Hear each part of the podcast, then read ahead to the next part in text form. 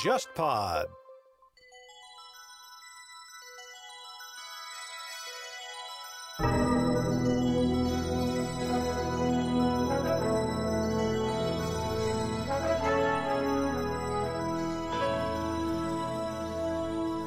各位午后偏见的听众朋友们，大家好！今天是一个非常有意思的一期节目，因为我今天邀请到一位我的好朋友，是从事公益呃活动，在公益组织里面工作的呃小花老师。然后呢，嗯，他本人的这个简历或者说他的这样一种背景非常的有意思。待会儿我们会请他来先对自己做一个自我介绍。你首先跟大家打个招呼吧。Hello，大家好，我是小花。哎，就是之所以做这个节目呢，原因其实也很简单啊。之前已经不断的看到有听众抱怨说，是不是我们忽左忽右旗下的播客节目性别多样性不太重视啊？就女嘉宾比较少。那么还有一块呢，就是好像也有不断的有人提到说，我们可能对这种国内的现状或者说公益性质的活动关注比较好。那正好小花呢对这一块关注很多，而且做出了很多成绩。那我本人也在她组织的公益项目当中，可以说有所参与吧。首先，你还是介绍一下你个人，就是因为什么原因，然后在什么时候决定来从事公益活动的吧？好的，好的，谢谢郑老师捧场。嗯、我自己是二零一五年加入公益行业的。嗯、我读的是中文系，毕业之后呢，就在媒体工作了几年。后来呢，可能做着做着，觉得自己也没有太擅长文字的工作。另外一块就是觉得，好像自己做的工作和整个中国社会现实还是比较有距离的。嗯，我们所在的媒体，反正我自己当时的感觉也比较中产，所以后来我就辞职，然后去香港读了人类学。然后人类学对我的影响比较大吧，可能是他的这个学科方法和理论对我来说都是打开了可能一扇新世界的大门。他这个学科里面可能大家也比较熟悉，他有比较多的道德关怀在里面，也比较关心普通老百姓的生活，可能有微观有宏观，去分析这些生活、这些想法、这些困境是哪里来的，和今天宏观意义上这个社会的背景、结构、发展和包括文化思潮他们之间的关系是怎么样的。所以毕业之后，我就想要去做一些对社会有意义、有价值的事情，所以比较自然而然去选择了公益行业。我记得你当时在港中大读书的时候，有一位姓黄的老师对你影响是蛮大的。嗯，是的，是的，他，我觉得他的课不单单是理论性或者说学术性，他更多的是一种实践性，就是他很有道德关怀的那样一种感觉。嗯，是那个黄老师，他是这个一位坚定的马克思主义者，嗯嗯嗯，所以其实这个对我也有些影响。可以说我是在香港上他的课这个期间，其实重新了解和反思了我所知道的整个中国发展的历程，可能和主流的很多或者我以前想当然的理解嗯的那种价值观是有很多的不同。这个也是启发我后来去就是从事公益的很大的一个原因。嗯，对，那可能你当时就已经从他身上学到了，就是很多去关注弱势群体或者边缘人群的这样一些，不管是这种道德上的感召，还是学术上的一些方法也好，对吧？嗯，是，可能从实践的角度来讲是这个弱势群体，其实从就是马克思主义政治经济学分析那个角度，其实就是第一次去把阶级的这个概念用在我去看待世界的。和社会的那个框架当中，就会有很多新的视角。当然，不是说我所有问题都要用阶级一成不变的去看，你加上比如说性别，然后或者种族或者其他很多维度，其实是可以更全面去了解这个社会现实的情况的。嗯，你是从香港回来，然后你当时做的第一个公益项目是什么？你还记得吗？我其实二零一五年之后就一直在一家公益组织工作，它是一个基金会，嗯，而且是一个平台性的组织。在回答你这个问题之前，我可能还得介绍一下，比如说这个平台、这个组织的工作，因为它很难去讲第一个公益项目这样子的这个概念。嗯那作为一个平台性组织，其实我们一方面会做非常多面向公众企业的公益活动，比如说你也参加过一些，就是希望大家通过这种。嗯，喜闻乐见的线上线下的各种形式，能够参与进来去捐献，不光是自己的财物，还包括捐献自己的这个时间呀、才华呀、你的劳动力。然后呢，我们会把大家捐赠的那些资源去转化为专业的公益项目，主要的方式是通过和全国各地的靠谱的那些公益组织来去合作，嗯，开展项目，然后再去帮助到受益对象。所以它有点像这个公益行业的 VC 投资 啊、就是我们要做募资，要做投资，只是我们的投资可能不追求经济回报，而是追求社社会回报。对，嗯现在有些组织会去计算那个 SROI，就是 Social Return on Investment，就是这种这个我觉得蛮有趣的，这个我嗯我觉得我们可以稍微展开一下，就是你作为一个公益组织，你怎么样去评估你的这种项目或者活动的回报？因为我们学过社会科学研究方法，都知道这一块你要去做一个量化或者可测量化，对吧？嗯嗯。那你们怎么去测量它的这种社会效应和社会回报呢？或者你们怎么评估你们这个项目投到什么组织里面还算是有好的回报嗯，其实根据不同的项目领域，它的评价标准特别的不一样。啊？但是如果一定要去做量化的话，可能最直观大家会去了解到的数据就是，嗯、比如说我覆盖的受益人的数量啊，然后组织或者就是整个项目的地域啊，然后你会看去帮助它的深度，它实现的改变创造了多大的经济价值，这个是 SROI 的算法的一个，嗯比如说它帮助整个国家。它最后量化还是回到经济的层面，比如说人力资本提升了，那么从而其实节省了多少劳动力，或者提高了多少劳动力的素养，从而带来了多少 GDP 的增长，这是嗯 SROI 的一个逻辑。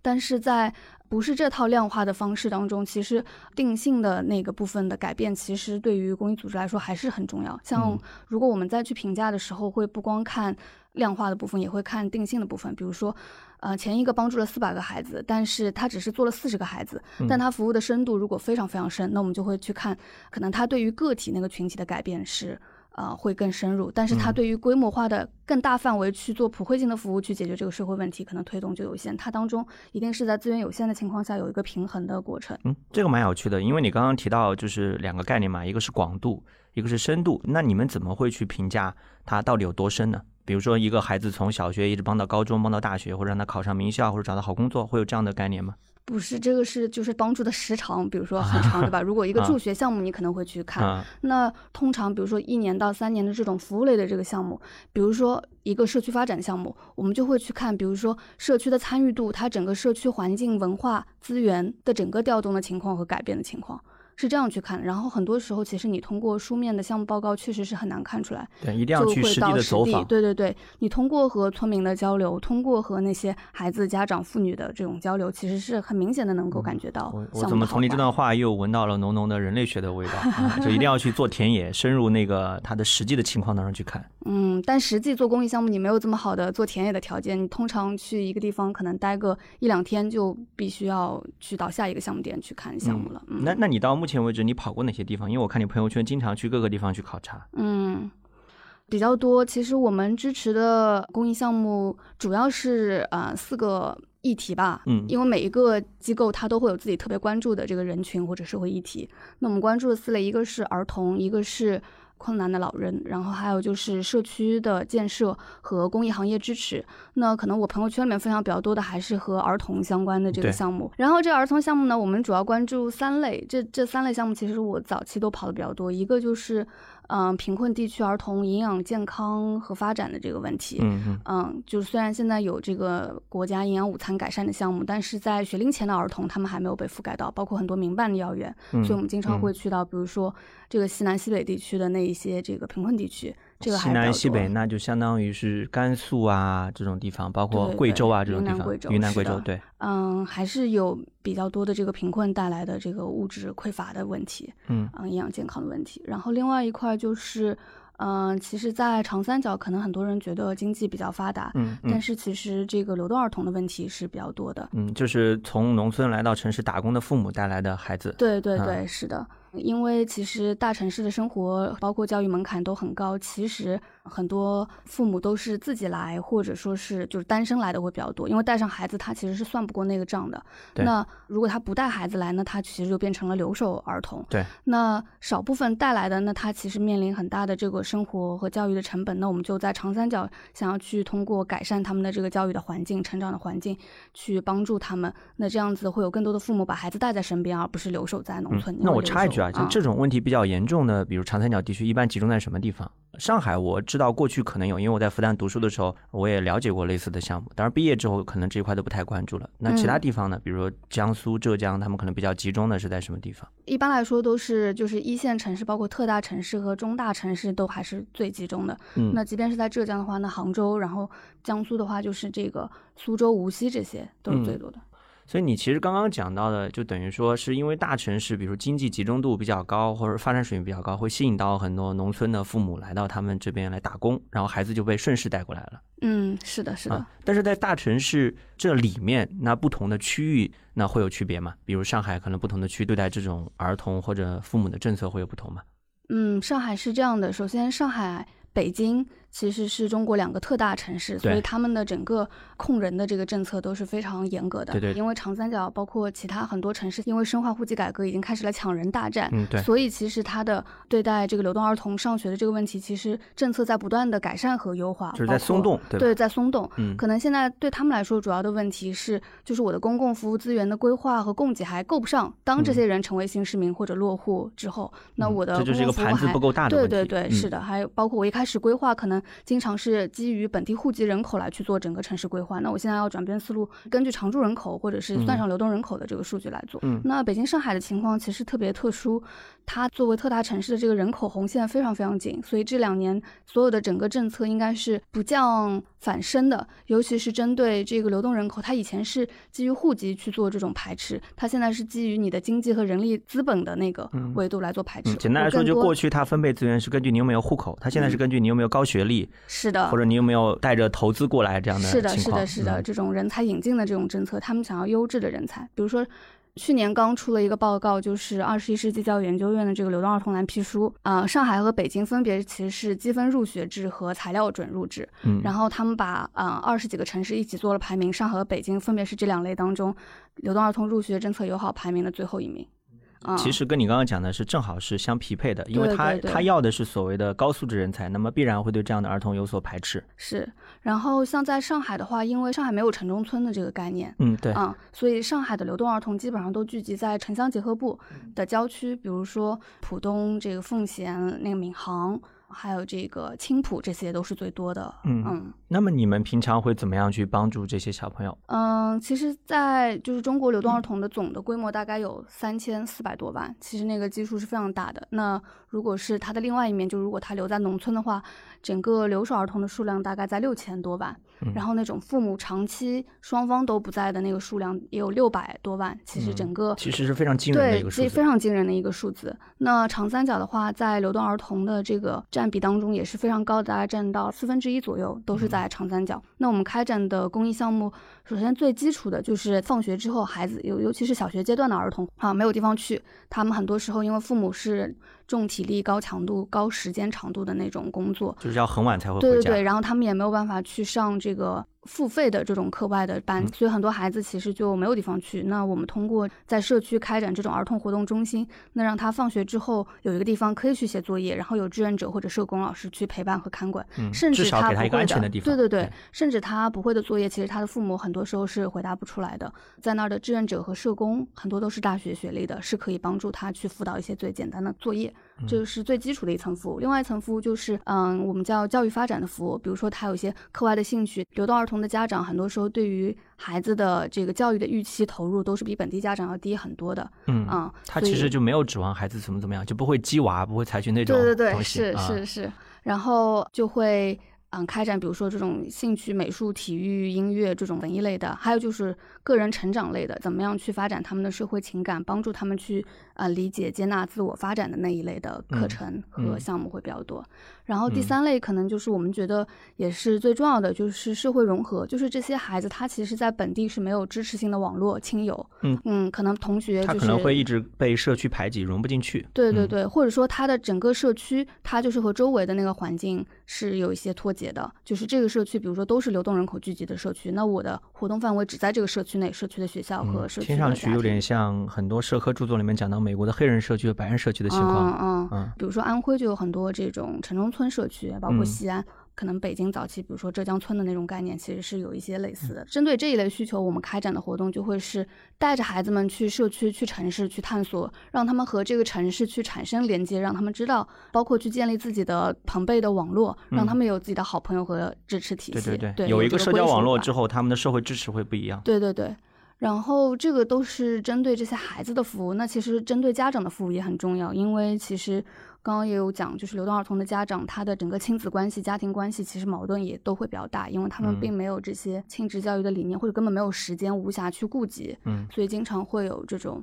就是家庭关系比较紧张的情况，你能举些例子吗？因为我觉得你这样讲，可能我们听众不太能够理解到底有多紧张。嗯，比如说我们在呃无锡的一个小学碰到一个孩子，然后我们就让他画他开心的时候、不开心的时候怎么样的。他嗯不开心的时候都是和爸爸妈妈，比如说他成绩不好，他爸爸妈妈就会撕他的作业，或者就是还是以打骂教育为主的那种方式，或者说会有一些家庭暴力的这种倾向，抽耳光、敲脑袋什么的。嗯嗯，体罚这种其实还是会有的。所以这样子的这个孩子，其实你去为他们亲子关系的这个呃融洽去搭建平台，比如说开展一些亲子活动，让家长和孩子都有机会参与进来，以及你让家长去了解孩子，可能通过图画的形式去了解孩子的心声。其实他也不是不想做作业，如果家长是一味的指责的话，这个形式等于说，其实你们开展了一个帮助亲子沟通的项目，这个沟通的方式是画画，让孩子用画来表达他的感受。对对对，我们叫啊我的说明书。啊，这个很好。那你们这个项目是什么时候开始做的？这个其实只是我刚刚说的整个流动儿童活动呃项目当中的一个小活动。是的，是的。哎，这个但是我觉得这个活动设计的很棒啊，是谁想出来的？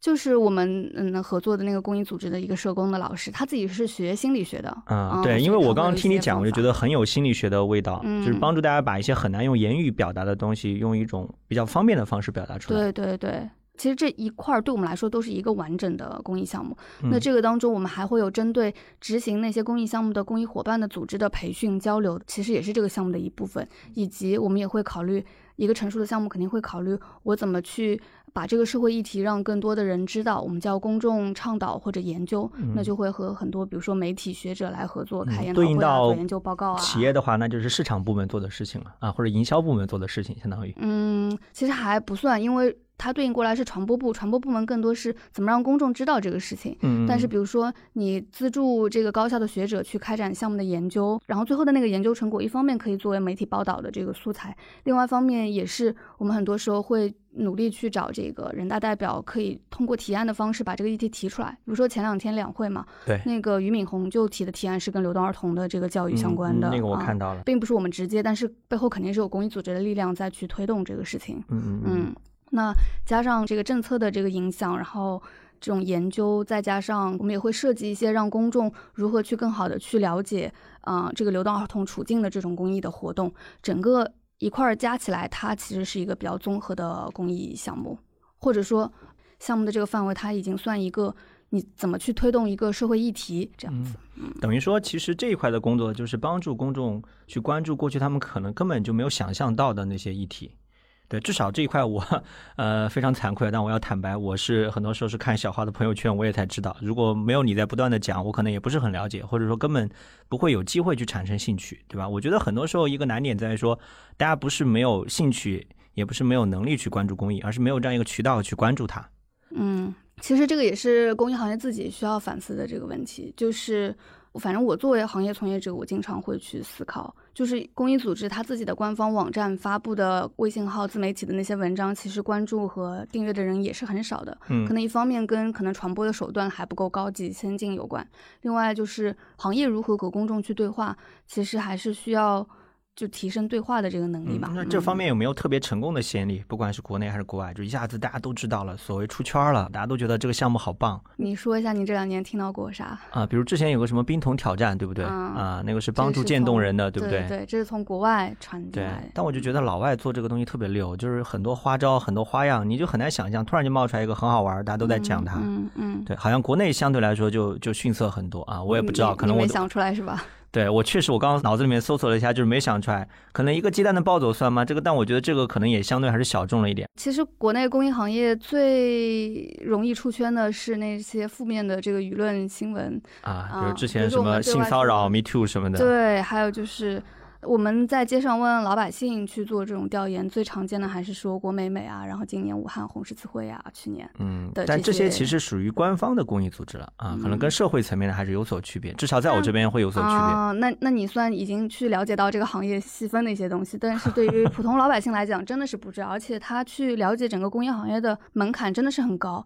那有人问我，我怎么去了解，我都不知道推荐给他什么网站或者什么书，可以一下子把所有的事情都又简单又明白的说清楚。嗯，对，就是首先解释成本就是一个非常高昂的事情。嗯嗯，我自己印象当中，但我现在已经是行业内视角，肯定也不是很客观。嗯呃，一个是你刚刚讲到一个阶段的暴走，它是联券公益的一个公益徒步的一个活动，它其实也是跟乐施会在香港一直做乐施一行，他们是一百公里走那个麦理浩径，然后国内联券是走五十公里。差不多五十公里是从虹桥机场到浦东机场，可能上海的听众可能会有可能听到过。然后他就是通过徒步筹款来去帮助呃那些困境儿童，嗯相当于这也是从香港借鉴过来的一种公益对形式。对对，是嗯。的。然后另外就是前两年比较出圈的，就是有一家做这个精致障碍人群的艺术疗愈的机构，叫 WABC。精致障碍人群嗯，是就是精神心智障碍的那个群体，比如说这个自闭症啊、阿斯伯格啊这种群体嗯啊。嗯嗯有一个在腾讯上的一个很爆款的活动，叫小朋友画廊，就嗯是它、啊，那个我想起来，我也对我也有关注。他就是你捐赠一元，就可以在整个虚拟的画廊当中得到一张小朋友画的那个画。嗯嗯，那其实很多我们知道，就是高功能自闭症的这个群体，虽然他和外人的这种社交会有一些问题，但是他的可能在艺术或者有些地方是会有一定的这个天赋。嗯但这个项目影响力大了之后，就是也引起很多的争议。其实后来反过来看，其实这个公益组织它本身啊、呃的运作发展都是没有什么问题，可能更多是大家对于公益行业太陌生了，就会说啊、你这个捐赠钱怎么不是直接给到那些孩子？嗯因为它其实是一个服务类的项目，这些钱很多时候都是用于公益组织去开展活动、项目运营的这个经费。嗯嗯，通过这种艺术疗愈的服务和方式来去帮助这些孩子去成长或者发展，而不是直接把钱给到他们救助类的。可能这个最基本的概念，很多公众来说还是很陌生的。嗯，就是相当于中间拐了一个弯儿，然后公众就理解不了了。是的，是的，嗯，就会说啊、这个机构啊、赚了黑心对、啊黑心赚差价、赚中间商的费用啊什么的。嗯，其实我觉得这些老百姓的这些质疑，我觉得虽然可能有点偏激，但我觉得其中有一个道理是值得我们去讨论，就是说，那我们怎么去评估或者去监督公益组织它筹来的款项呢？就是现在有没有一些这样的相关的渠道，或者有没有一些相关的措施？首先，其实因为二零一六年颁布慈善法之后，嗯。其实然后包括早期的这个基金会管理条例啊，或者说社会组织的一些法律规范，其实对于整个公益行业的财务法律的监管还是蛮严格的，就是民政部门对于整个行业的这个监管。然后另外一个部分就是这两年这个互联网公益起来了，其实就是那些啊、呃互联网平台他们进入公益行业之后，也有一些方面去推动和促进这个行业用信息化的那个方式，可能去把那个透明度那块做得更好一点。嗯，因为我经常看到朋友圈有人转滴水筹嘛。就是比嗯如谁谁谁生了重病，然后嗯呼吁大家来捐款，然后嗯他下面会非常详细的列出来谁捐了多少钱，然后会讲说这个钱怎么用的。嗯，你嗯刚刚讲的是不是就是类似这方面的情况？呃，有一点类似，但是嗯我后面会单独讲到水滴筹和轻松筹的情况。哎，挺好，那你啊后面再详细介绍吧。嗯嗯嗯，对，反正就是现在通过互联网手段有了很多透明的这样一些监管的渠道，而监督它。是是是，但是，嗯，就是我觉得很多问题也是一体两面嘛。就是公益组织在做好这个透明度那一块的这个同时，其实对于公众来讲，要去理解，比如说公益组织也要发工资，也有自己的人力成本。因为还有一种极端，就是会觉得每一分钱我都应该用在受益人身上。嗯嗯嗯对，会持这种想法的人还不少。对，有非常非常多。那我在透明度更透明的财务里面，如果看到了更多的钱，嗯，也是用于公益组织自己的成本和发展的，那其实会反而打击他对于公益的信心，也是存在这种可能的。嗯可能两方面的这个教育都还要加强，这样子。嗯，前面其实我们聊的很多都是关于你们帮助孩子的那一块儿。嗯，那是回到一开头，除开孩子之外，你们还有别的人群，比如老人，还有其他人群，你们是怎么去帮助他们的？呃，老人的话，其实，嗯，因为我们是一家在上海的组织嘛，上海其实是全国老龄化最严重的这个城市。嗯，我印象中几年前，其实上海的老人占的比重就已经很高了。是啊，六、十岁以上老人是超过三分之一了，已经。对其实上海在养老这一块的投入也是非常非常大的。那我们这两年有关注的一个议题，其实是这两年有点出圈了，就是那个认知症、认知障碍的这个群体，他们的这些困境，尤其是他们的这个家属在照护的过程当中很多困境。其实这两年有好多，比如说。勿忘我或者忘不了餐厅那样子的综艺或者节目，大家有关注到这个阿尔茨海默症？这个情况，对它是一种大脑退行性的一种病变，不是简单的嗯健忘，而是比正常人更快的一个病变的那个速度来去，比如说忘记事情。嗯，我有朋友，他的母亲患有阿兹海默症已经好几年了，就是就是蛮残酷的这个过程，是就一点一点的就把身边的人都忘掉，最后就什么都想不起来。是，而且他其实不光是记忆力会减退，他的整个脾气也会失控。我们叫有一些是暴力型的老老人，那他可能如果去这个养老院做的话，是要单独。一个病房病区的，就是你跟他相处会很困难，因为他会突然一下子就出手打你，你也不知道为什么。对，然后另外失智的同时，他也伴随着失能，就是他其实整个肢体的活动能力也会下降，最后其实就是瘫在病床上，所以真的是一个非常残酷的这个过程。去年那个凯博文的那本《照护》也是在讲他照顾他妻子儿那个认知症失凯博文向大家介绍一下，哈佛大学的人类学系的前系主任。呃，人类学家，他也来中国做过很多田野调查。我记得我刚上大二的时候，就来复旦做过一次讲座。是复旦跟他关系挺好的，就是他中文讲的还不错的。嗯，他那个时候跟他的妻子在一起，我看上去还挺。就是挺和和美美的啊。照护这个书还没来得及看呢，这个书你看了吗？我其实也没有看，但是我就知道，因为这本书，所以我周围有很多人去关注这个议题，而且相当于他这本书让这个议题得到了很多人的关注。对对对，而且很多人他关注的那个对象都是那个患病的病人，那个老人，但是可能在我看来，第一次有这个视角。嗯，包括我们做的公益项目，我们关注的其实不是这个群体，而是群体周围的这个亲友支持那个照护者。所以，《照护》这本书可能未来会作为我们 重点读书会读的那个书目。嗯，就是其实因为阿尔茨海默症。它是一个没有药物可以直接根治治愈的一个这个。我读过这方面的很多医学文献，就说法就是各种各样的说法都有，就到现在还没有一个确切的定论。所以现在除了一些就是延缓整个病程的这个药物之外，有一个非常重要的理念，就是叫非药物治疗，就是我通过嗯一些康健的这种手部的这种运动的一些。活动，然后包括促进他的精细运动和大动作的肢体的这种能力，来去帮助他，也是延缓这个病程。那这个当中就会牵扯到非常非常多照护者付出的那个时间、精力的那个成本，对他们来说，这个群体其实是非常非常艰难的。对，这个跟大家说一下，这本书出版于去年十一月，是去年底出的。它的主标题叫《照护》，然后副标题叫做《哈佛医师和阿尔茨海默病妻子的十年》。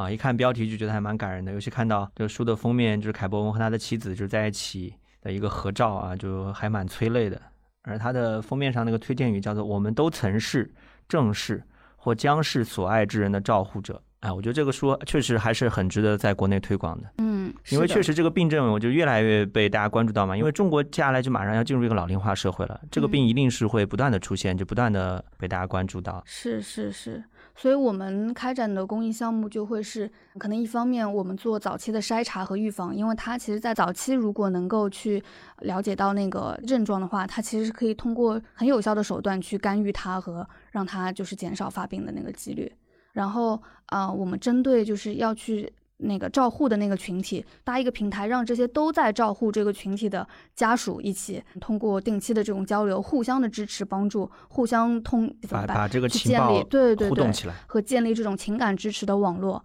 然后包括一起去呃分享交流彼此的这个家属之间的故事，这种情感上的支持其实对于这个群体来说特别特别重要。上海的这些照护者的情况都是什么样子？你能举些例子吗？嗯，其实绝大多数的照顾者都是伴侣，嗯，都是伴侣，对，妻子或者丈夫，对。那如果是一个老人，因为我们关注的是六十岁以上的，很多人在自己这个身体或者经济来源都很有限的情况下去承担起了这个照护的，这第一大照护群体就是这群人。然后其次就是他们的子女，子女啊，嗯，但其实子女占的比重也不是特别高，因为它牵扯到大量的时间精力。如果你要去做一个照护的话，其实你就没有办法做全职和稳定的这个工作。然后，呃，其实人群的背景它什么样子都有，因为你不管你以前是从事什么样的工作，都就得这个病的概率感觉是差不多的。所以低收入的或者高知家庭的其实都都有都有啊，地域分布也没有什么特别的这个规则。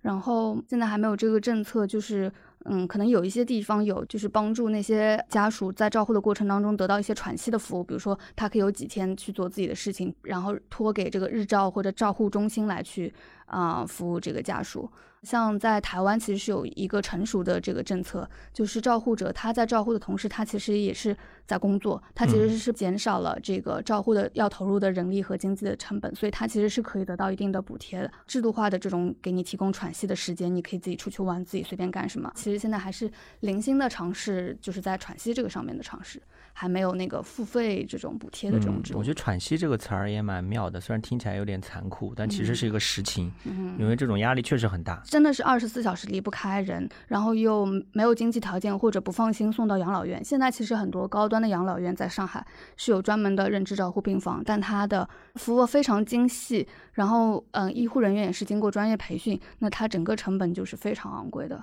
可能也不是大多数人能够负担得起的吧。嗯，但他们的在推动它往普惠的那个方面走，其实嗯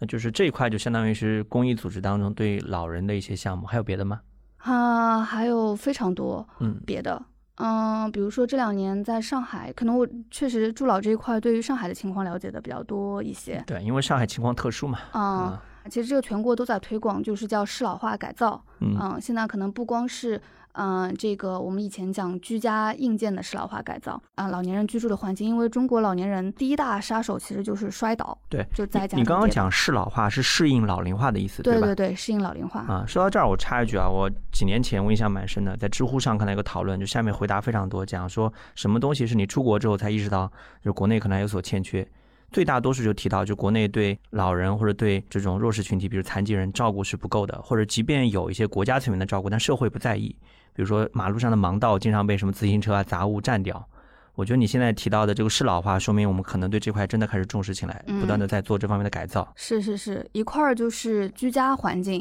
比如说我装扶手，然后包括很多马桶还是蹲厕，就是蹲改坐便，然后包括防滑地面，然后包括电线老化的改造，这个是居家环境。另外就是公共空间的适老化改造，也是政府投入比较大的，比如说现在那个老小区加装电梯就是其中的一个部分。对，不然老人嗯爬不上楼了嘛。对对对，然后这个跟无障碍的那个改造确实有很多一致性的这个地方。那个减少他们行动的困难嘛。对对对，我发现最近有一个概念，就是其实很多这个 A P P 互联网层面的适老化改造就，适应老人阅读的需求，是是不是字体啊、颜色啊都要改？嗯，然后帮助老人更好的，我们就要去跨越这个数字鸿沟。嗯，对这个词儿，我也是几年前听说，也是从国外传过来的嘛。对，嗯最早也是国外的学界啊、媒体界在讨论。嗯因为其实老龄化也是一个全球性的趋势嘛，因为现在现代社会人均寿命在不断上升，福利在增加嘛，你不能说老人他不会用你就不管他。嗯包括我现在看到有些人就是进行一些这方面的倡导，就是年轻人多帮老人学习怎么使用数码产品。嗯你们这边也会有类似的项目吗？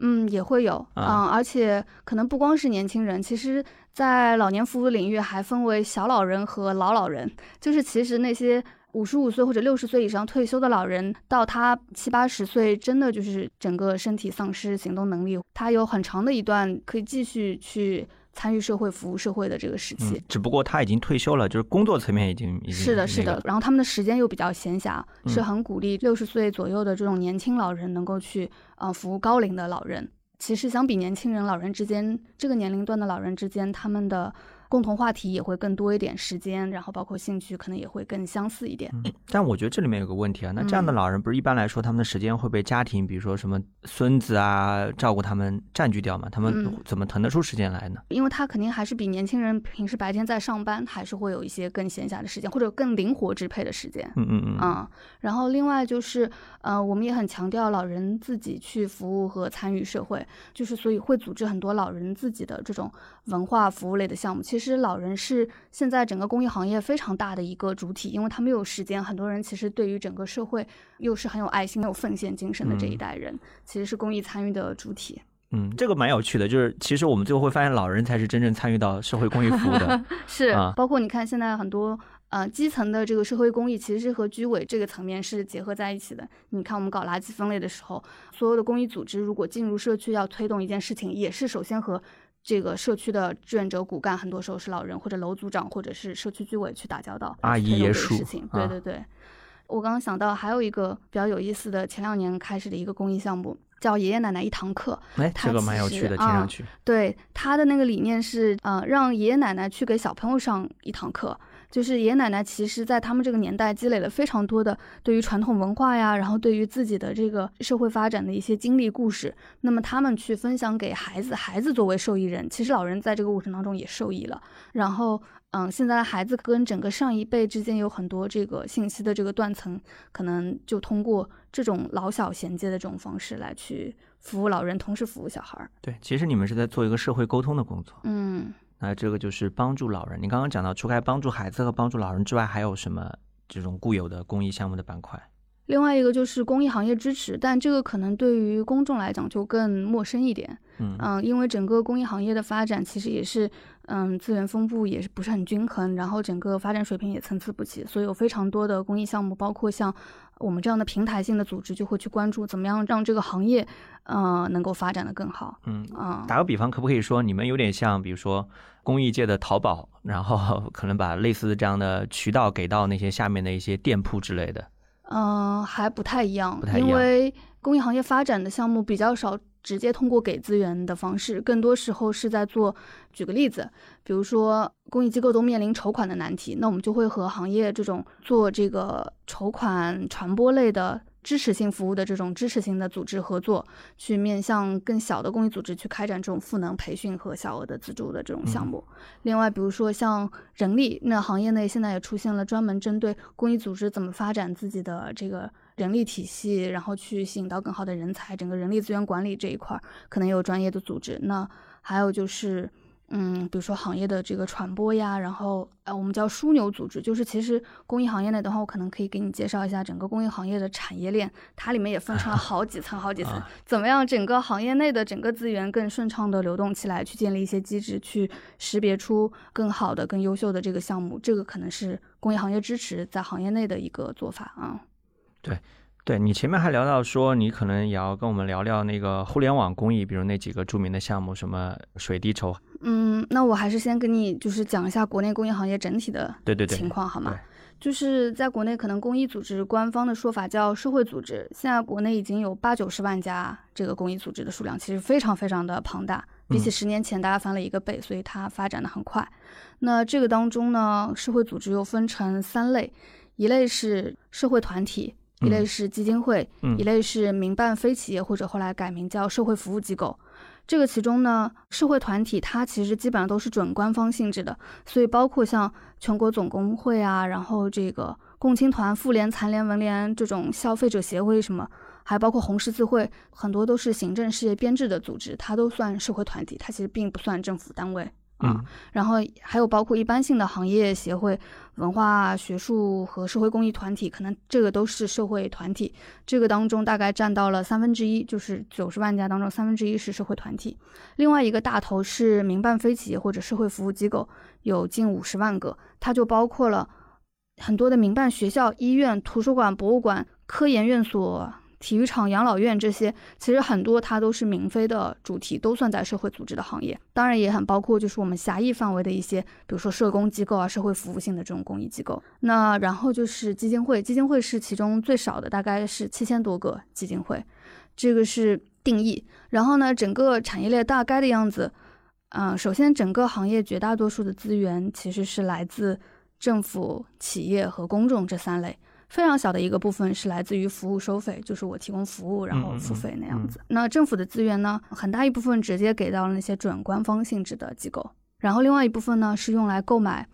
嗯社会服务机构的那个公益服务。那后者的比例在上升，这个就是说政府把他的那个职能工作，就是他没有人手做了或者没有精力做，他外包给社会服务机构、公益组织在做。那所以其实有越来越多的公益组织，实际上现在在履行政府的职能，不光是一个合作的关系，它是直接在替政府在履行这个职能。然后呢，企业的资源目前在整个公益行业内是占大头的，通常会给到大型的基金会和准官方的机构都有，可能有一小部分会留留到这种小型的公益机构。嗯然后公众这一块儿，嗯，它以前占的比重不多，现在因为互联网公益，它整个资源的比重一直在大幅上升。那公众资源，它是通过互联网平台，那通常是包括比如说像腾讯、支付宝这样子的这个平台，然后呢流到公募基金会，就是有公开募捐资质的基金会，只有这样的基金会才能去在互联网平台上上公益项目。然后呢，这个公益项目实际的执行主体其实是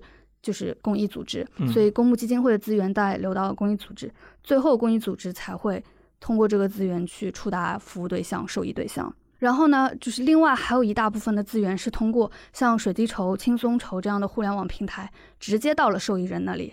那这个部分其实是没有被计算在整个公益行业内的，因为水滴筹、轻松筹他们是商业平台，更多是互助平台。嗯嗯，他们虽然有互联网公开资质募捐的这个牌照，但是个人救助是不算在慈善法规定的整个 慈善体系内的。但是绝大多数老百姓是分不清的，就是今年刚刚出的一个中国捐款报告，其实百分之五十五的资源，公众的捐赠都是捐给了这些啊、水滴筹、轻松筹这样的互助我觉。得有一个很重要的原因是因为方便，嗯，是，往上一转点进去，马上而且嗯因为它捐赠人和受益人之间的连接很紧密、很直观，所以对公众来讲就是觉得这个信源非常可靠，而且我很容易和这个受益对象去产生连接。就是我钱给出来就用到你身上，对对，啊是很直观的一个方式。而这些年，可能中美都是这个问题，就是我的慈善组织发展的越是正规化，越是组织化，当中的那个流程链条越是长，其实对于公众来讲，真的知道这个钱用到哪里。就是怎么去改变了受益人，确实是很难的。对，嗯因为老百姓的朴素的想法就是不想让中间商赚差价 哎，是的，啊，你把它搞得正规化、组织化，他就会觉得你官僚主义、形式主义，钱没用对地方。哎，是的。但是呢，我们从另外一个角度来讲，就是你光是给钱，其实又是改变不了什么问题的。嗯，那你必须是通过专业的机构在这个从中，可能除了做服务，要做倡导，要做很多利益相关方的这种合作，才有可能去推动一个大的社会议题的改变。所以其实是非常矛盾的一件事情。对，确实，因为我看很多水滴筹上面的项目都是那个人得了重病，我们要帮助他，但问题就在于你刚刚介绍的很多需要人帮助的并不是这个情况。是的，是的。啊，你想你去帮助留守儿童，难道可以把钱直接塞给他们吗？当然不可以，对吧？嗯，而且就是像个人救助类的这些项目，现在也有这个内卷化的 这个趋势，就是你的照片、你的故事越来越惨，越来越那个，但是其实公众的那个同理心的那个 bar 和门槛越来越高了。啊、对其实最后就是拼谁的故事更惨、更奇特。对，啊就是到最后这个项目如果变成一个卖惨的大展示，就很滑稽了，啊，嗯也很没有意义。嗯。嗯，那你还可以再聊聊这方面其他的一些情况吗？嗯，刚刚因为介绍到，就是其实整个公益组织的产业链其实是比较复杂的，公众其实也很难去了解。因为这个产业链的布局，所以其实可以看到行业内很多资源的分布和流动其实是比较不均衡的，尤其是很多小型的公益组织，其实在发展过程当中面临很多困难。就照理说，公益组织应该是为了社会需求、为了自己的使命、为了解决社会问题而生的，但实际上因为这种困难和挑战，可能有些公益组织就不再以社会需求为导向，而是以资源为导向。这种情况其实在行业内也是有的。比较明显的两个趋势，一个就是可能越来越行政化，因为这个政府购买服务，你和政府的关系越来越紧密。外包服务本身其实没有什么问题，但是可能就第三部门就丧失了自己的独立性，就变成第一部门的附庸，这个是一种情况。嗯，另外一个趋势就是行业内也非常非常强调，就是公益要市场化。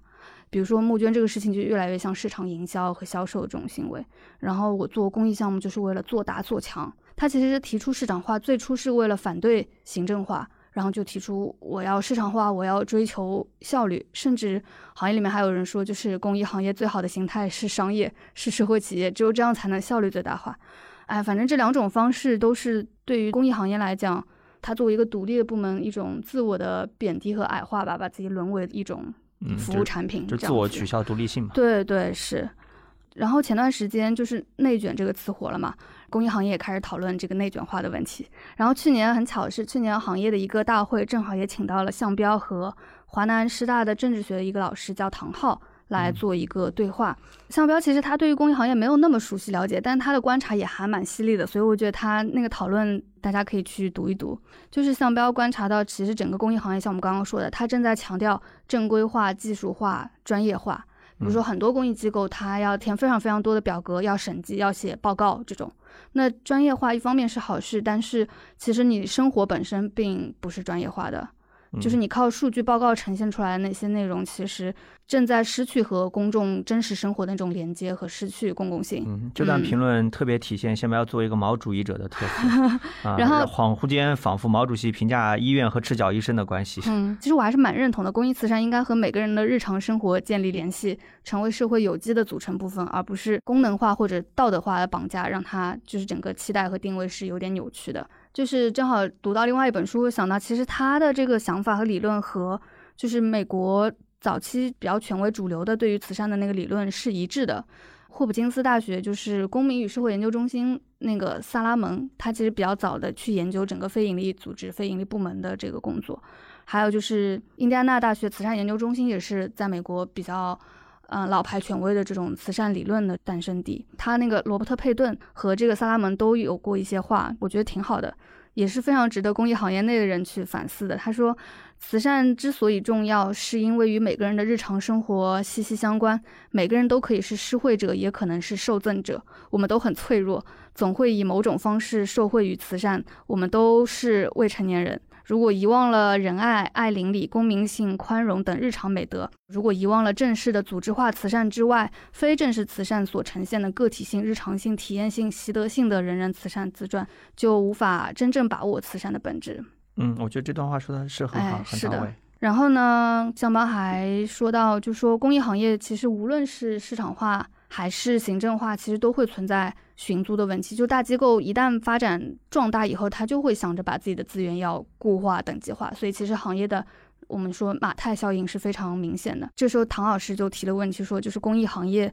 内卷嘛。他就说很多机构在规模上，然后组织方式上，其实都在扩张和创新。然后现在有很多新的这种理念，很多技术在里面。但是好像它对于实际解决社会问题，或者说社会发展，好像没有什么太大的影响，全在进行无意义的内耗和过度竞争。然后向标总结的点也挺有意思的，他是说，其实它发展了，它没有内卷，嗯，因为它不是重复的在那儿，就是来来回回更加精细化，而是其实是有突破的。但是呢，正因为公益行业太追求这种形式上的突破。要巨头化，要有影响力、有形象、有流量这些形式上的突破，所以它反而对那个具体落地的那些东西欠缺了，就是它反而变成了一个符号化、形式化的这个东西。嗯，这个是它的点。那你自己呢？也还蛮中肯的。你作为一个从业者，你怎么判断这两个点评？你觉得向标可能说的也点出了目前的公益的一些现状或者实情？我觉得是的，所以我觉得他作为一个行业外部的人，其实有这个观察还是蛮犀利的。嗯，因为整个行业现在整个结构确实不是特别良性嘛。比如说，像标说最理想的可能是那种满天星斗式的自留地，就是大家都在茁壮蓬勃的这种成长。但现在行业的结构确实是那种巨头在上面，然后整个产业链是一路这样子下来的。但是他提的那个药方，我就不知道怎么操作。就是作为一个 行业内人，我不知道怎么从实践的层面怎么去解答这样子的。困惑。现在的普遍问题就是学者谈起你生了什么病，头头是道，说的特别精准，开的药方就一个比一个不顶用 啊，也没办法。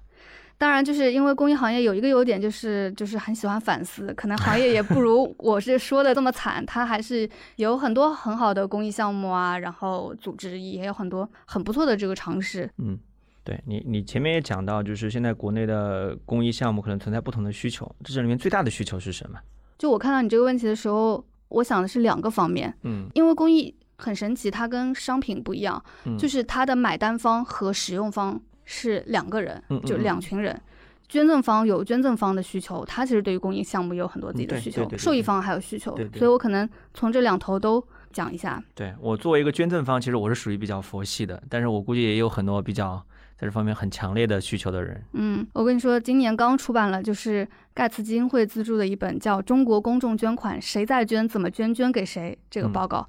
嗯，首先呢，他在六个省份做了这个抽样，是北京、浙江、吉林、江西、四川和甘肃，就是他考虑了东南西北中。然后四千多份问卷，然后还考虑城乡差异，所以它的那个样本的整体的那个面貌是个人的平均月收入是两千七百元，嗯，然后他的学历是初高中学历为主的这样子的一个样本的这个群体，就尽量照顾到比较大众的那对对对，所以其实它可能放在整个中国范围还是相对来说比较有代表性的一份报告。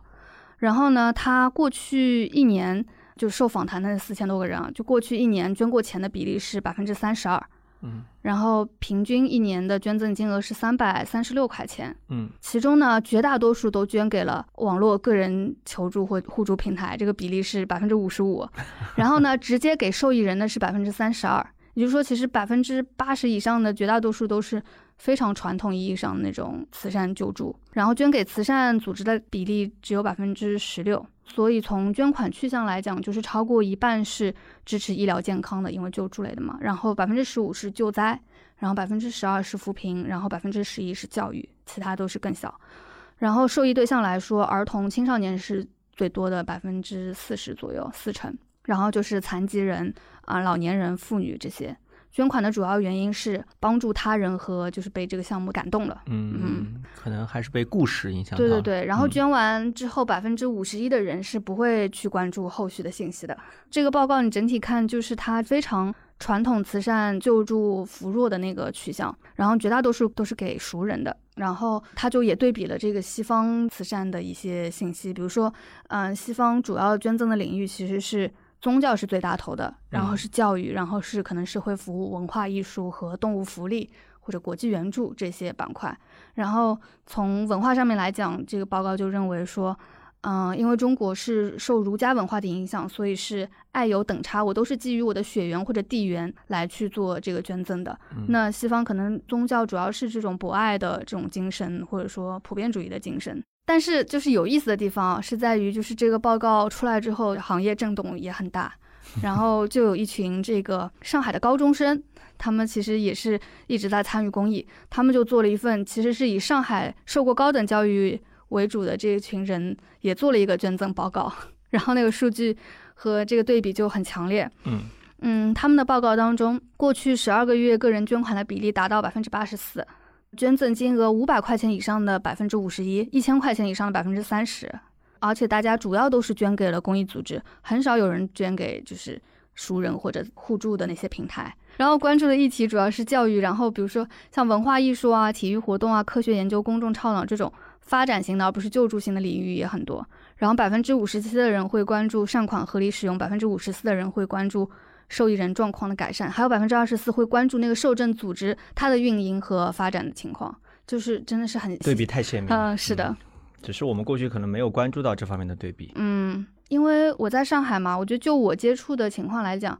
其实这两个报告就是可能综合一下，确实是可能就是、嗯我们做一个拼图对。啊，拼出来可能是慈善的一个比较大的一个面貌嗯。。而且确实是地域的发展的差异是很大的，它跟整个经济发展，包括组织发展的情况，也是跟这个地域是有挺大的关联的。然后这两类报告，但是我觉得挺神奇的，就是都没有讲到绝大多数人对公益的行业的观感或者不捐的那个理由。不捐的理由，嗯，他们讲到的都是个人经济状况没钱。但因为我们在街头做一些公益活动的时候碰到路人，很多人其实会觉得公益行业整体是不值得信任的，因为这么多的负面的舆论和新闻，它整体是抵制、冷漠、觉得骗钱，这样子的人还是占挺大的比重的。嗯我觉得去年武汉的那个事情可能是毁灭性的一个打击。哎，多次毁灭性的打击啊导致了现在的这个情况，所以就是挺遗憾的。然后呢，这个当中，因为你还问到了就是关于性别的那个嘛，对对对，情况对对这个我我对这一块是蛮感兴趣的。嗯，这个其实就是国内的调研不是特别特别多，但是其实在所有国家和地区，女性参与公益慈善的比例、意愿参与度都是明显高于男性的。嗯嗯这个就蛮有趣的，就是是这不是一个个别的情况，是普遍都这样。对对对，是的，就是印第安纳大学女性慈善研究中心，他们有一个，嗯他可能说过说。是因为女性往往更具有同理心和利他主义，嗯，嗯，但听起来有点玄学。我觉得听起来有一点性别本质主义。我只想说，它是诉诸本质主义，的，嗯因为你是这样的，所以你就会怎么怎么样。是是，我觉得可能更好的解释，你从阶层、地域、国家、社会可能会更加好。但这有个问题，那那它为什么是全球性都这样呢？普遍性都这样的，对吧？就普遍在一个父权制的全球体系、文化体系当中啊，，这就上野千鹤子就出来了？父权制与资本主义，因为全球女性都受到父权制的压制压迫嗯啊，所以大家更容易同情弱者，因为自己本身就是弱者。是的，我自己是啊，嗯这个解释力我觉得会强很多，嗯嗯比比本质主义要强很多。嗯，然后呢，这个是说捐赠方的需求，另外一方是受益人的这个需求。其实受益人的这个需求，啊，不光是人啊，很多兽医议题，因为有些可能受益的是动物啊、河流啊，就它和整个中国发展过程当中暴露出来的方方面面的问题其实是一致的嘛。正是因为有这个社会问题，才会有这个需求，然后才会有这样子的公益项目。嗯，像经济欠发达地区，就一定会有大量因为贫困导致的问题，比如说吃不饱，现在不太多，吃不好非常非常多，嗯然后穿不暖，然后居住环境简陋，然后教育资源匮乏，家庭矛盾突出都很多。我可以给大家介绍一两个我觉得做的还比较好的公益项目，给大家了解一下国内公益行业大家都在干嘛。对，嗯这个事儿我觉得估计是也没多少人知道 啊。比如说贫困这块儿有一个叫中国发展研究基金会，它其实是国务院下直属的一个基金会，但它其实做的事儿真的是很棒的。比如说之前那个国家营养午餐改善计划，其实就是他们做了试点，然后去推动整个政策的改变。我想介绍一个他们的项目叫惠于中国，它也是通过试点未来想要去影响政策，大家一起开展这个服务方式。它就是给六到三十六个月的这种早期的这个儿童，去每周开展入户养育指导，去提升儿童早期发展水平和家庭的养育水平。它试点地区其实是在甘肃，很多都是留守儿童，然后很多都是祖辈在隔代抚养，那他们其实根本就不知道如何去养育，就只会养不会育。嗯，我就把他带大，但我也不知道怎么样给他爱，对对对给他关心，让他成人。尤其是不知道，就是儿童早期发展，它其实从量化、智性上面都是到每个年龄阶段，他应该发展出怎样的，从情感到肢体活动到语言的这种能力，其实是有些标准。那如果他在早期发展这个阶段没有跟上的话，其实会影响到他的智力发育和未来的一生的这个成长。所以其实儿童早期发展现在是行业内很热的一个议题，因为它的投入产出的那个比重是非常高的。相当于你越早期干预，你投入越小，对未来的受益和影响是越大的。嗯嗯嗯，嗯，还有一个就是扶贫的项目，也是在国内开展了很多很多年，叫四川海汇，它和国际小母牛组织合作，你可能可能会听说过，它就是给贫困户去提供牲畜农作物，然后培训，帮助他去实现自力更生。比如说，他给留守妈妈去送凉山的优质黑猪仔，然后给他每户一千元去做猪圈的改造。然后农户脱贫之后呢，他还蛮蛮有意思，就是你要履行这个传递礼品的承诺，就是你这个牲畜的后代或者等价的捐赠啊、知识啊，你要传递给这个村其他有需要的家庭，这样子整个村的互助和发展就带动起来了。除了贫困之外，可能这两年受到关注比较多的还有就是环保的议题。嗯嗯嗯，其实很多公益机构在河流污染啊、濒危物种的保护啊，然后像那个环境污染监测，还有就是可能绿色公民的那种倡议倡导，还动物救助，其实都做了非常多的专业的工作。可能自然志有很多人是不是知道？嗯，就是嗯梁从诫搞的那个。对，像嗯他们的很多活动很有意思，他们会开展非常多的公众教育，比如说带着公众去开展无痕山林，然后河流探访这种教育类的活动。然后他们最大的特色就是参与那种环境议题的法律诉讼嘛，包括环保法这种参与制定，然后推动政府企业进行污染源的信息公开等等，这个都是非常专业的工作。然后再给大家介绍两个比较民间的这种机构，一个是叫猫门，特别可爱，它是由这个生态爱好者和科学家组成的就，是专门研究流浪猫吗？不是，它专门研究和保护中国本土十二种野生猫科动物，比如说雪豹、兔狲，然后豹猫、亚洲猫这种。哎，好呀，这个我要关注这个超级这个项目我很喜欢，然后嗯关键是他们做的很多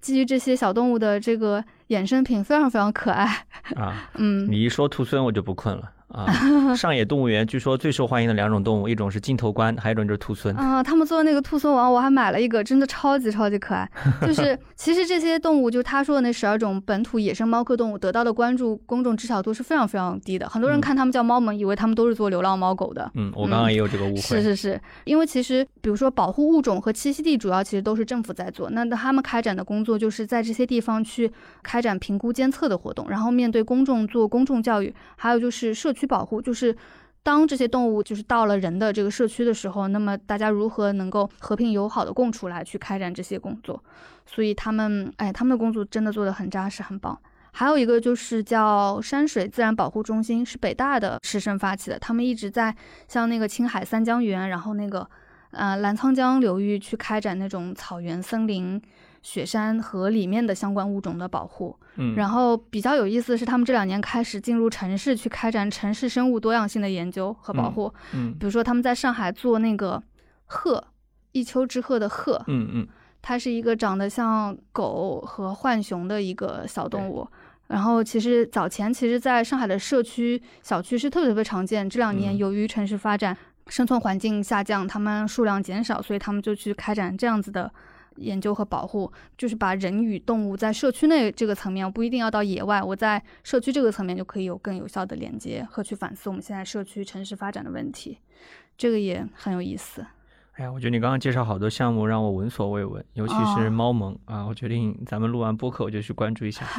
顺手再买个什么兔孙周边。是，然后还有就是可能这两年关注比较多就是性别的那个议题，嗯。其实一直以来都是有很多维护女性权益、帮助妇女发展的这种公益项目。那可能这两年还有一些就是，嗯，推动社会性别主流化和关注性少数群体的那些公益项目。像第一类这种传统的，比如说很多农村小额信贷的项目，其实都是要求一定要是女性来参与的。啊，就是因为男性拿了这些小额信贷的钱就容易乱花，但女性都是为了对女性都是为了家庭和社区的发展。就能更好的管钱，然后可能公益行业还有很多帮助女童成长的这种项目，就关注女童的从生理卫生到她的教育的这种发展的项目。然后在城市，比如说像北上和广深都比较多的那种家政工和女工的这种项目，给大家推荐介绍一个北京的机构叫木兰花开，嗯，他们就是有自己建立女工的互助社去做那些小饼干啊什么的小糖果去卖，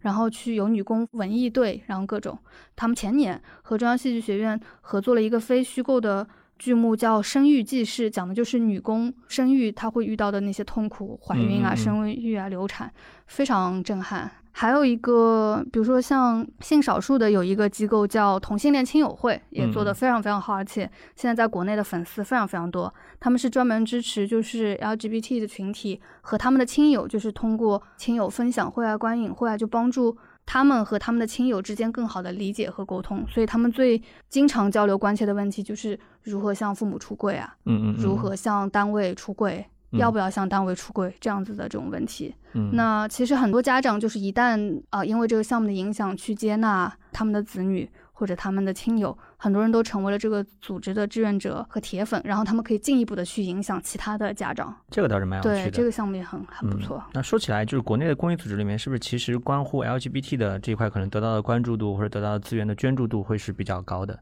因为我之前看过一些对国外的研究，讲国外的 LGBT 群体，因为他们本身可能是属于那种活动比较积极，或者比较有消费能力，比较有这种学历背景都比较好，所以他们会比较热情的去投入这方面的活动。其实，在国内还是要分着看的，嗯，就是如果是性少数群体，你放到一大堆项目当中去竞争，还是拼不过个人救助、库存餐的项目。但是这一类的项目的特点，确实是像你说的，就是他们社群的活跃度和粘合度特别特别高。嗯嗯嗯，因为你通常去关注这类项目，你很多时候自己既是参与者，可能也是他的受益群体或者服务对象那个类别，所以它其实整个。认同感和归属感会特别特别强，整个活动行动能力也很强。像这个同性恋亲友会，他们在很多城市地区大概有几十个这种自组织和网络，嗯，我他们叫分会，就是每个分会都自己去开展活动，所以每个月可能就有几百场活动，嗯，了不起，嗯，对，我觉得可能一种理想化的公益活动，可能就要像这样，就是他们自己内部有很强的认同感、归属感，有这样的活动能力。是，还有那个刚刚地域的那个啊，对，就是我们前面聊到，就是国内的。对公益的需求，性别、民族、地域之间的差异是怎么样的？对，其实从这些议题，包括公益组织发展的分布来看，嗯，还是有比较鲜明的特色。比如说，像西南地区云贵川是各种公益项目非常活跃的一个地区。一方面是这些地区它综合了贫困、少数民族、自然资源保护等多个议题维度，所以它很容易开展这些就是综合性的这种。发展性的项目，从上世纪七八十年代起，就有很多国际机构驻扎在云贵川的这些项目点去开展工作。还有个原因，是因为其实零八年汶川地震，有很多的民间公益组织是因为汶川地震的这个救灾而应运而生的，所以其实有一大批围绕这个救灾，后来因为救灾而发展出这种啊助学啊这种爱心志愿服务的这个工作，所以整个云贵川是很活跃的。除此之外，就是北上广还是整个公益组织。发展最蓬勃和集中的地区，嗯，我自己感觉广州应该是最有活力和民间性和创新性的，可能还是和他们整个经济发达、政府的包容度，包括和民间的这种力量比较活跃是有关系的。嗯我觉得可能跟他毗邻港台有一定的关系。嗯，对对对，嗯这个有非常大的关系，对。嗯，然后改革开放也比较早嘛。嗯，然后还有一些比较明显的洼地，比如说东北，东北三省，我真的就没有怎么接触过特别多的或者特别好的公益项目，特别特别少。公益组织整个发展力量都很薄弱，嗯，还有内蒙古也不是很多。其他比如说像西北啊、长三角刚刚有讲到，然后包括福建、山东这一块都还行，都其实发展的比较各有特色。国外我可以说一下，我自己比较熟悉的，除了大家说的那些大家都听说过的是像盖茨基金会、福特基金会这种大型的嗯基金会，其实对于美国的，包括对于国内的行业的发展和很多，比如说医学的发展都影响比较大。另外就是可能我不知道大家听说过没有，就是联合之路，它其实是整个美国公众捐款规模最大的，叫 United Way 联合之路，它是也是一个平台型的组织，是一八八七年成立于美国丹佛，就是它还通过动员公众、社区、企业的各种呃力量来去募集善款，然后用来去帮助公益机构，呃，所以它有非常非常多国际的会员组织，像台湾联劝，香港以前也有一家组织是他们的会员单位，然后国内有联劝公益，它虽然不是会员单位，但是其实它动员公众的理念和方式，其实和联合之路是有一些相似的。这两年其实有一个取代联合之路的也挺有意思，就是变成了美国第一大公众捐款的基金会，叫富达慈善基金会。嗯嗯，它其实是富达集团，它本身就是一个全球最大资产的管理公司，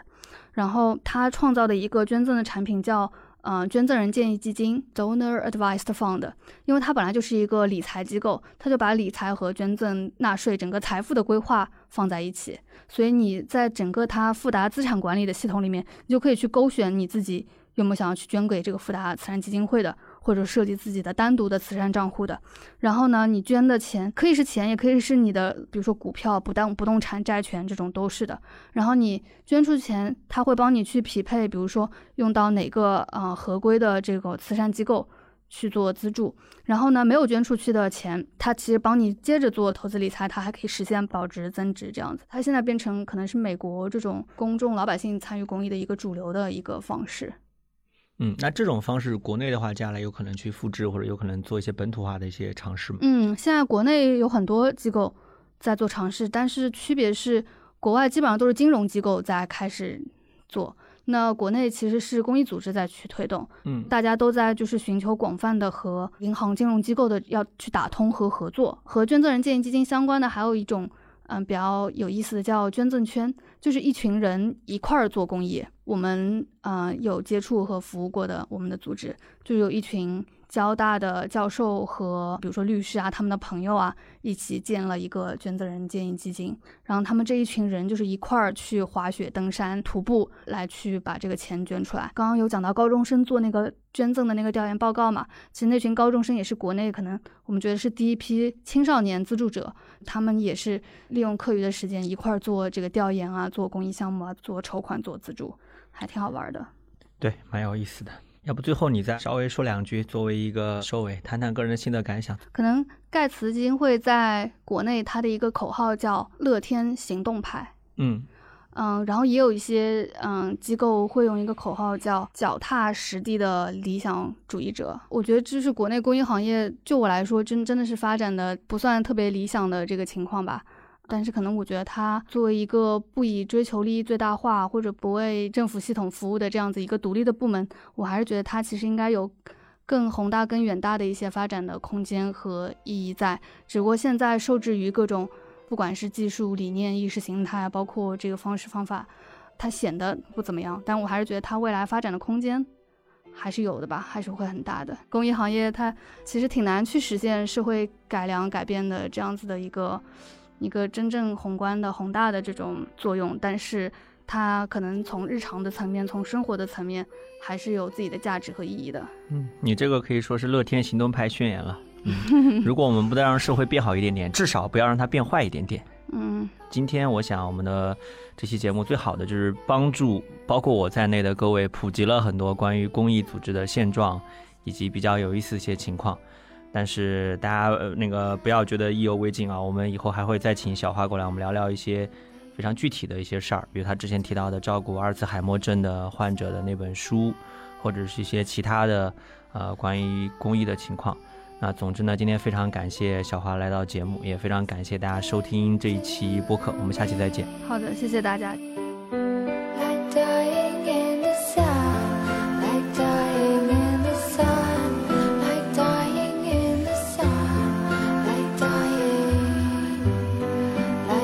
lying